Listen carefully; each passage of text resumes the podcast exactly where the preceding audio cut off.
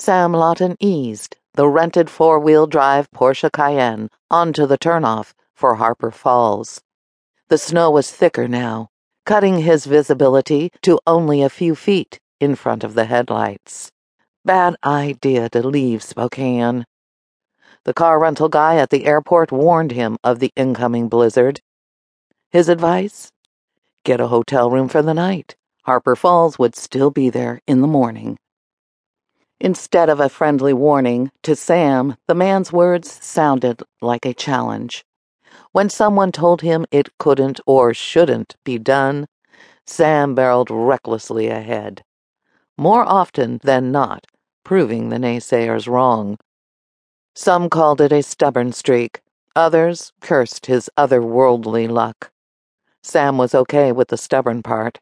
As for luck, he made his own. From the time he was a small boy, he knew what he wanted money. Lots of it.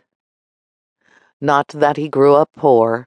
His family had been, and still was, proudly middle class. His dad went to work every morning at seven, arrived back home no later than six. Dinner was on the table, promptly at six thirty. Mom happily took care of the house, her husband, and their three children.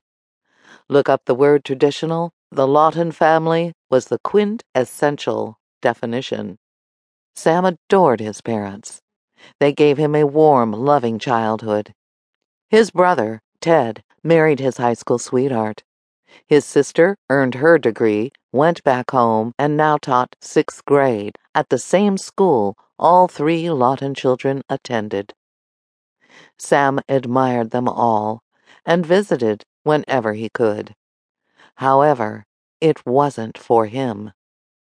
He wanted money, glamour, and fame. He'd dreamed of excitement, travel, living in luxury 24 7, and women. He wanted beautiful, sexy women on his arm, in his bed. Next month, he would turn 30. In the 12 years since leaving home, he hadn't just fulfilled his dreams, he lived a life beyond even his teenage imagination. Sam made his first fortune as a record producer. Artists sought him out. He was known as a star maker. Then he turned his sights on the movie industry.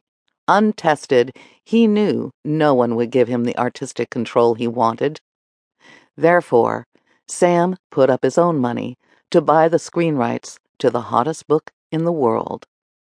In the right hands, Wishes had the potential to be that rare breed, a critical and box office success. Sam believed those hands belonged to him. Investors weren't exactly lining up to back a first time producer, director, screenwriter. Sam wasn't discouraged. He sidestepped the usual money resources he used his considerable charms on anyone who would listen. This was not going to be a cheap production. He only wanted the best. Best locations, best actors, best costumes, best music.